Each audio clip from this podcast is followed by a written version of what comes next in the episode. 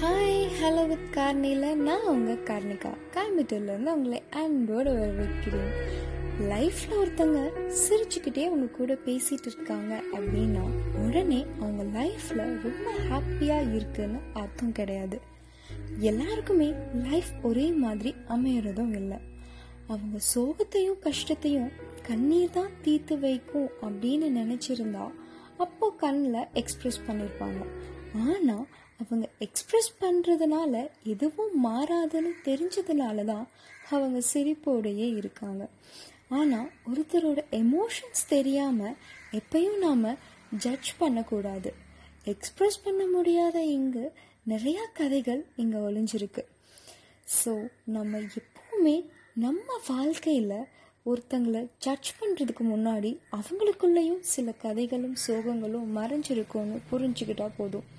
என்றும் இணைந்தே இருங்கள். Bye bye hello with கர்ணேடன்